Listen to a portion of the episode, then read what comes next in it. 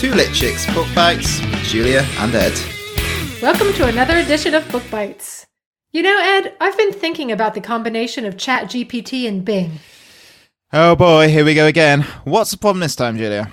Well, when you combine the natural language processing power of ChatGPT and the vast data collection abilities of Bing, you get something that's a lot like HAL 9000 from 2001 and Space Odyssey.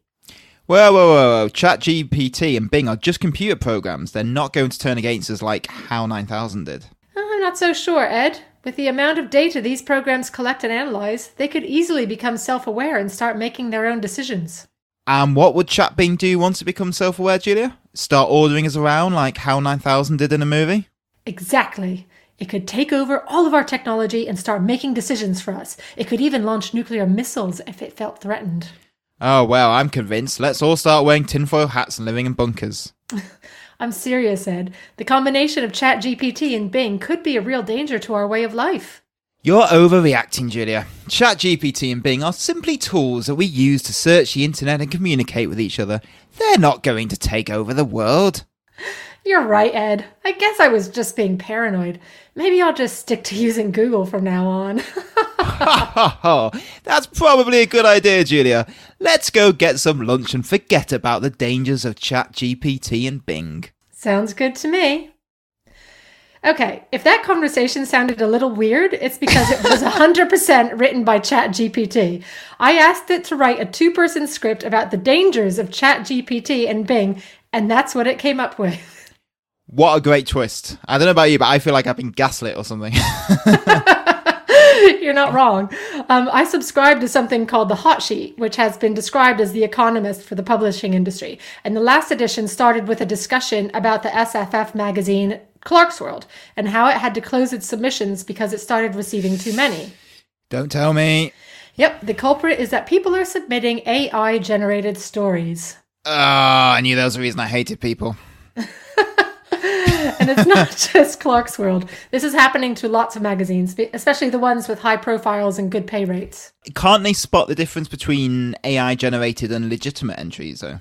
Well, that's not the issue. The issue is congestion. It's easy to tell the difference, but a lot of these magazines use a third party system called Submittable, uh, which charges the magazine based on how many submissions they've received. And also, they often set a maximum limit of uh, submissions, so this number is getting reached a lot faster. You see the problem. Oh, this really sucks. Well, there's another problem, isn't it? Because I've heard, and I've read in various articles, there's a lot of AI generated books already, which is kind of incredible, already on Amazon. Yep, and the authors aren't always upfront about it. Well, I mean, the obvious question is will Amazon ban AI generated books, as you'd hope they would? Well, it's already banned on Audible, but not on Amazon yet. As long as content adheres to their guidelines. And they're making money. And they're making money, it's okay for them for now. Well, I mean, who is do like who's doing this anyway? Because I don't know any real writers who would want to put their names to something they didn't actually write. Like on Twitter, everyone's just like, "Oh, this is awful. Who would do this?" So, who are these people? well, here's the twist: it's not real writers; it's people trying to make a fast buck. yeah, and they're soon going to discover that publishing is not the best way to do that. I know, it's hilarious.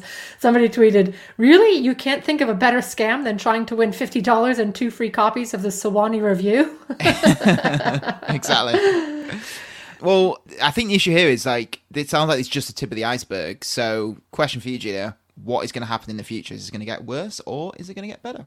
Uh, well, I've been watching what AI generated art like Midjourney has been doing to the photography and design world. And uh, I've seen a lot of early adopters of AI. Of course, you get the usual people trying to pass AI generated work off as their original work. But I've also seen people um, using AI by combining it with their photography, like creating backgrounds or elements that would be expensive or time consuming to create in real life.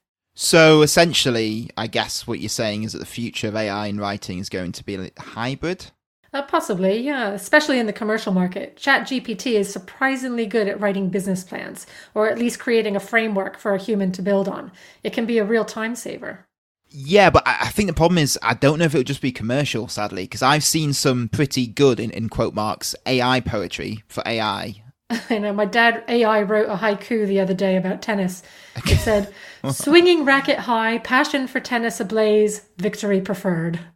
I always prefer victory, so that's quite good. There's a lot of experts out there who think that Chat GPT and Bing are the beginning of the end of civilization. Yes, exactly. I think I'm rubbing off on you, Julia. Um, so I mean, I'm I'm holding back a little bit because this is book bites, not not Ed rants. But I'm honestly, as I just suggested, pretty apocalyptic about this because my analogy would be I don't know what you think about this. My analogy would be like it's the industrial revolution, but for creative types. And in the same way, the industrial revolution obviously gave us some good things. It gave us climate change and completely eradicated some professions overnight.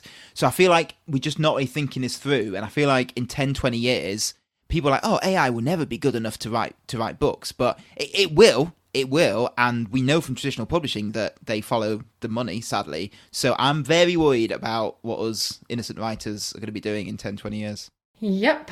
Um, I think this is all getting quite depressing because I agree with you. I completely agree. Funny that, isn't it? Chat Yeah. with me is getting depressing. Shall we go get some lunch and forget about the dangers of Chat GPT and Bing? yeah, that sounds good to me. Deep, deep breaths all around. Yeah. Bye. Bye. Two Lit Chicks is a podcast about books that change lives. Find us on all major podcast platforms or go to our website at twolitchicks.org. Thanks for listening.